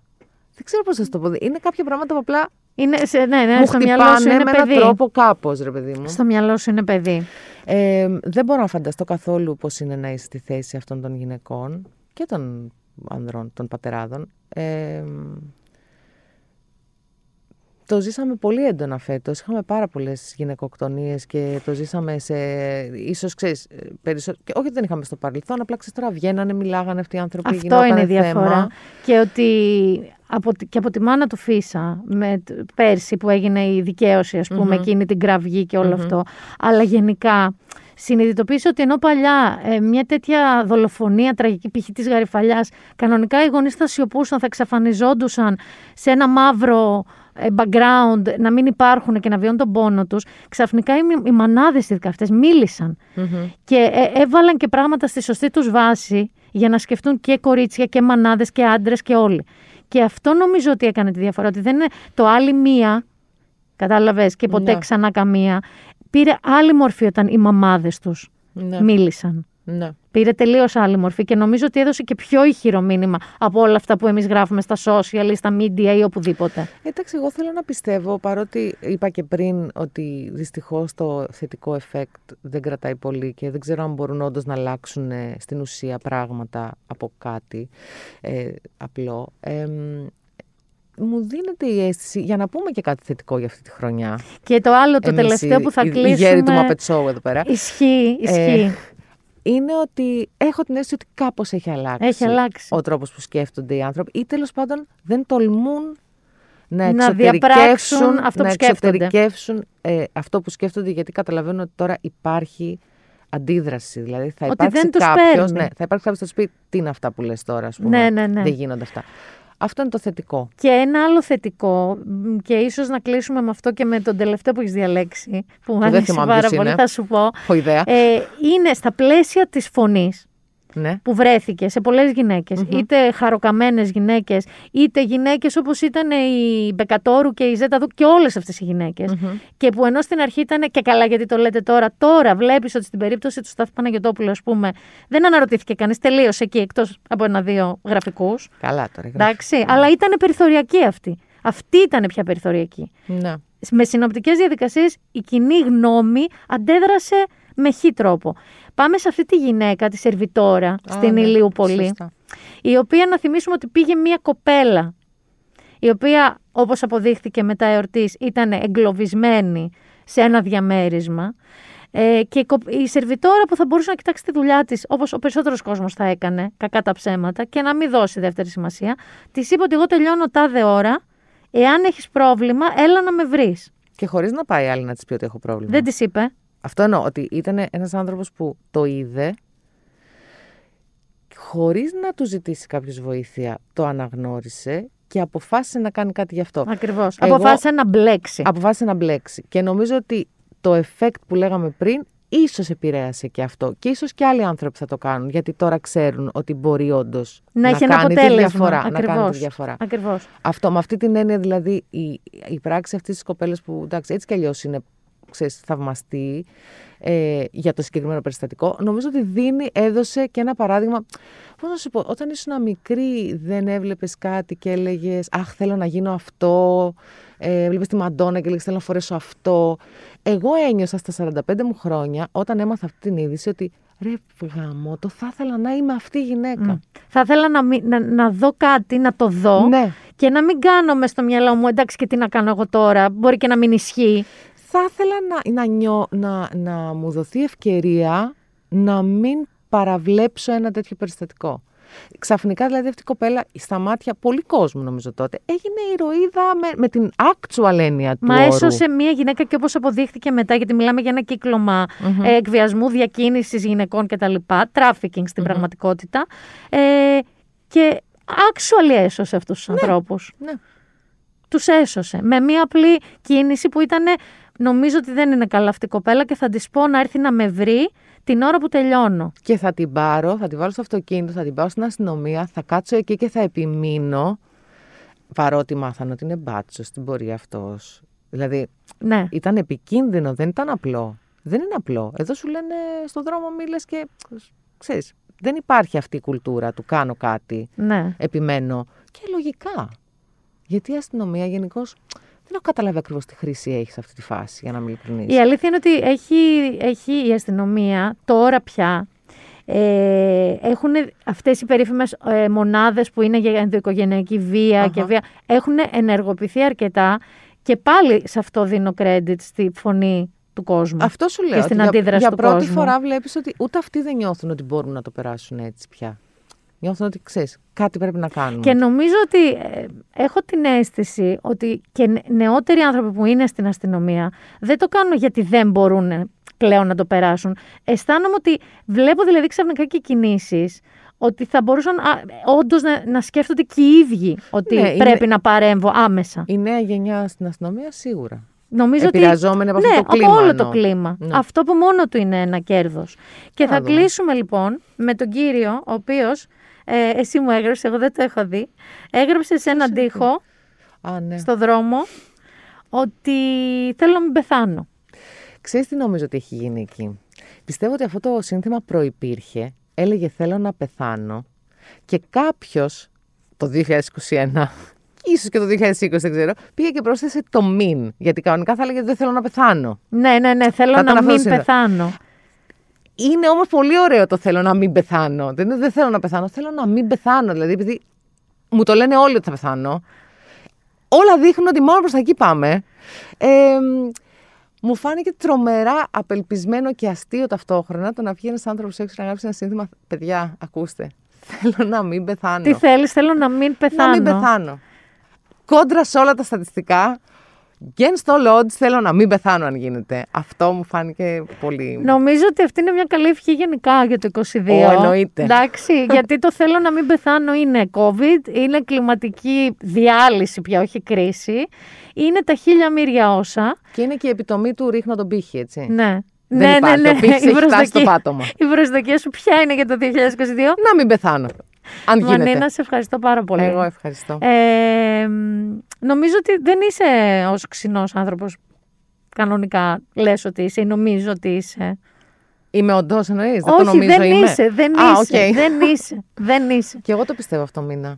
Είμαι παρεξηγημένη. Θα σε έλεγα μέχρι και αισιόδοξη. Με τα θάνατον θα αναγνωριστώ κι εγώ. Θα φτάνει να μην πεθάνω. Φτάνει να μην πεθάνεις. Ευχαριστούμε πάρα πολύ. Και εγώ ευχαριστώ. Καλή χρονιά. Και μπορεί, επειδή είπαμε τώρα με τη Μανίνα καλή χρονιά, να νομίζατε ότι τελειώσαμε, αλλά παιδιά, επειδή οι μισοί μου ακροατές 100% είστε σπίτι, δηλαδή το λένε τα στατιστικά, με ένα μικρό COVID, όμικρον ελπίζω και εμβολιασμένοι ελπίζω, δεν θα σας αφήσω χωρίς το pop ένθετο του podcast αυτού.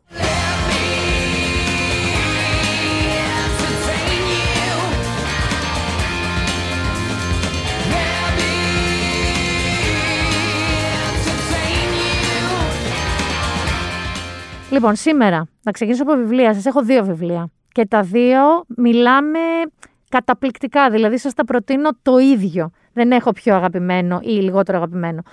Πάμε στο βιβλίο το οποίο... πάμε με το ελληνικό πρώτα βιβλίο, ελληνική λογοτεχνία. Τι γνωρίζουμε για την εμπειρία των μεταναστών από την Αλβανία στην Ελλάδα των 90s?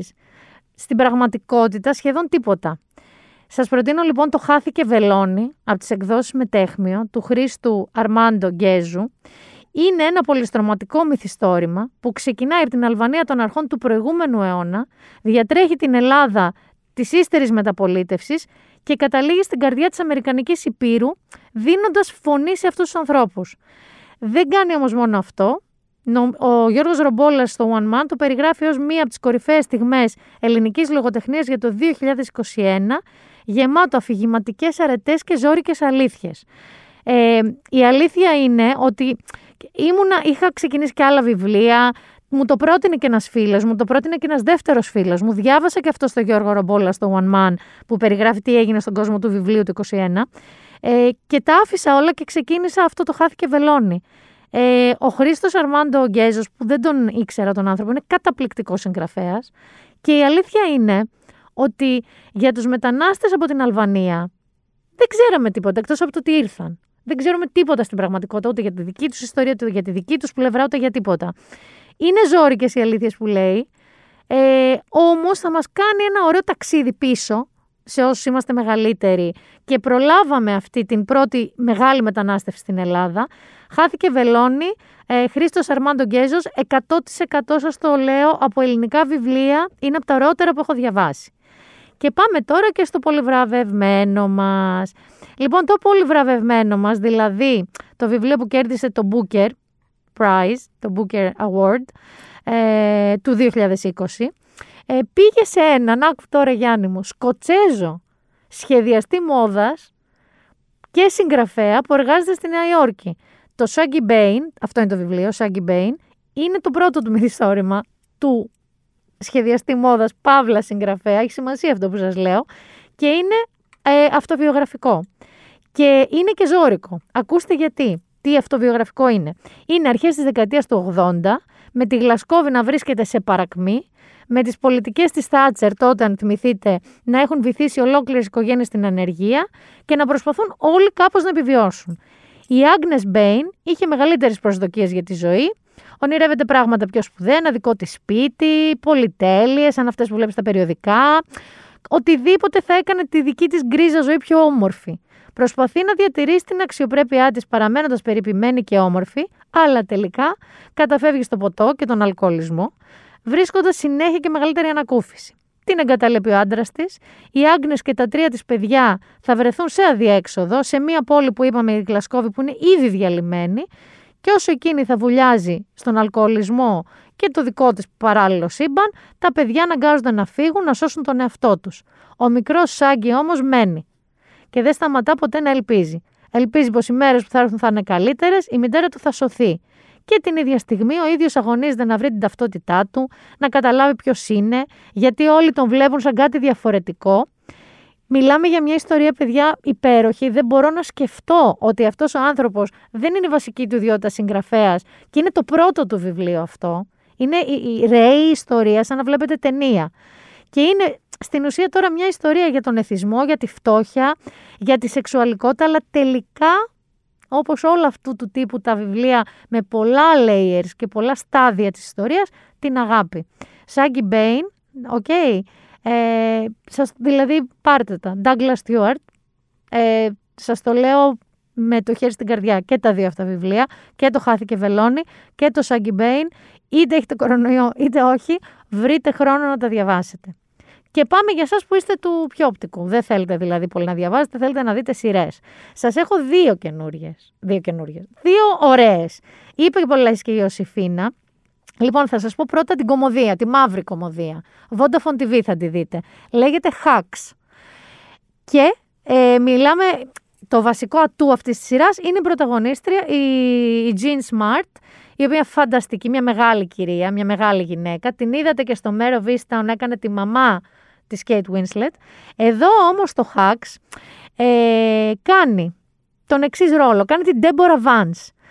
Είναι λοιπόν μια θρυλική ντίβα της κομμωδίας και τον καζίνο του Las Vegas από παλιά, έτσι, σε αυτή την ηλικία. Ψάχνει λοιπόν να βρει έναν τρόπο να μιλήσει στο πιο νεανικό κοινό, να γίνει relevant, να μην είναι, να κάθεται στο τραπέζι νεολαίας, η άβολη θεία. Επειδή όμως δεν τα καταφέρνει και από αυτό εξαρτάται το αν θα την ξαναπροσλάβουν και θα ξανά έχει δουλειά, ψάχνει και βρίσκει μια 25χρονη comedy writer, κομμωδιογράφο δηλαδή, την Ava, για να τη βοηθήσει με νέες ιδέες και υλικό. Είναι λοιπόν μια boomer ξεκάθαρη, με ένα 25χρονο με τελείως διαφορετική φιλοσοφία κομμωδίας και γραψίματος. Θυμηθείτε με, εγώ νομίζω ότι τη χρυσή σφαίρα για την οποία είναι υποψήφια η Jean Smart, παίζει και να τη σηκώσει, είναι τόσο καλή κομμωδία. Και πάμε για εσάς που δεν θέλετε να γελάσετε. Θέλετε λίγο να τρομάξετε, βρε αδερφέ, θέλετε λίγο να το πάτε αλλιώς. Και σας αρέσουν και τα μεταφυσικά, τα supernatural. Σας αρέσουν εσένα, Γιάννη, αυτά? Κομψή, κομψά. Άκου λοιπόν, εδώ έχουμε την εξής τριάδα. Έχουμε μία πολύ σκεπτική ιστριά κλινική ψυχολόγο, έναν παπά ο οποίος θα γίνει παπάς, ο διάκονο τον λέμε εδώ, αυτό που πρόκειται να γίνει παπάς, που εκπαιδεύεται να γίνει παπάς, ναι. Και έχουμε και έναν εργολάβο από εργατική τάξη και αυτοί μαζί, με κάποιο τρόπο θα δείτε, που δένονται, διερευνούν, πώς τα λένε, υποτιθέμενα θαύματα, δαιμονισμούς, διάφορα άλλα τελείως μεταφυσικά γεγονότα, για να δουν αν υπάρχει κάποια επιστημονική εξήγηση, με αυτό πάντα ξεκινά, να βρουν την επιστημονική εξήγηση, ή αν συμβαίνει κάτι πραγματικά υπερφυσικό. Θα δείτε γνωστές φάτσες, αν βλέπατε Luke Cage θα δείτε και τον Luke Cage εκεί πέρα, Marvel δεν ήταν ο Luke Cage. Με το ναι, Luke Cage αν είχατε δει. Θα δείτε και έναν που τον συχαινόμασταν λίγο στο Lost, θα τον δείτε και αυτόν. Έχει γνωστές φάτσες. Είναι ήδη 2 σεζόν, έτσι, και είναι, θα σας το πω, δεν είναι τόσο προβλέψιμος όσο νομίζετε. Δεν είναι δηλαδή, αυτό θα το δείτε Κοσμοτέ TV. Αυτό θα το δείτε το Evil, θα το δείτε στην Κοσμοτέ TV. Δεν είναι αυτό που νομίζετε μόνο τέρατα, δαιμονισμοί και τέτοια. Έχει ένα πολύ ενδιαφέροντα και σύγχρονο τρόπο να τα δείχνει και για μένα είναι και καταπληκτικό όλο αυτό η τριάδα. Δηλαδή ήταν super καλό αυτό το casting. Επομένως, έχουμε και λέμε βιβλία Χάθηκε Βελόνι και Σάγκι Μπέιν, σειρές Hux και Evil. Το μεν πρώτο είναι στη Vodafone, το δε δεύτερο είναι στην Κοσμοτέ. Και βέβαια αν δεν έχετε δει και τον Don't Look Up που τσακώνονται όλοι για αυτήν την ταινία, αν άξιζε, αν δεν άξιζε, είναι απόλυτη απεικόνηση αυτού που ζούμε τώρα με κάτι καταστροφικό για την ανθρωπότητα, απλά κοινωνική της. Είναι απόλυτη δηλαδή η απεικόνηση αυτό που λέμε ψεκασμένων, αυτών που πιστεύουν, αυτών που δεν πιστεύουν, της επιστήμης, κόντρα στις διάφορες τις δαιμονίες των ανθρώπων. Είναι υπέροχο. Και τσακωθείτε ελεύθερα και γι' αυτό. Αλλά αν δεν το έχετε δει τον Don't Look Up στο Netflix, δείτε το κι αυτό. Εγώ θα σας χαιρετήσω τώρα. Θα πω ευτυχισμένο το 2022, με ό,τι και αν αυτό και αν σημαίνει, το ευτυχισμένο. Μπορεί απλά να είναι, όπως είπαμε, να μείνουμε ζωντανοί. Μπορεί να δούμε το σημάζεμα της πανδημίας. Μπορεί τα πράγματα να πάνε καλύτερα. Το μόνο που ξέρω είναι ότι θα σας πρότεινα για αυτή την πρωτοχρονιά και για αυτή την πρωτοχρονιά βασικά και την παραμονή να κάνουμε αυτό που τραγούδαγε ο Λουκιανός. Με Λουκιανό θα σας χαιρετήσω. Και την επόμενη εβδομάδα να σας πω από τώρα ότι δεν θα έχουμε επεισόδιο podcast. Είναι ανωτέρα βία, όχι βία. Θα απέχουμε λίγο, θα προσπαθήσουμε τις τηλεργασίες μας λίγο να συμμαζευτούμε, γιατί και εμείς είχαμε εδώ πέρα τα κρούσματά μας. Οπότε ας κάνουμε μια γρανάπαυση, ρε παιδί μου, εκεί των φώτων, τα Γιάννιου κτλ. Δεν θα έχουμε λοιπόν επεισόδιο podcast την επόμενη εβδομάδα, την επόμενη Παρασκευή. Οπότε θα τα ξαναπούμε, ελπίζω, τη μεθεπόμενη εβδομάδα. Νομίζω, ξέρω εγώ κιόλας. Πολλά φιλιά, να σας προσέχετε. Θα κάτσω σπίτι, θα ράξω σπίτι. Λοιπόν απόψε δεν πρόκειται να βγω. Θα κάτσω σπίτι, θα ράξω σπίτι. Κι άμα πεινάσω τηγανίζω καναυγό.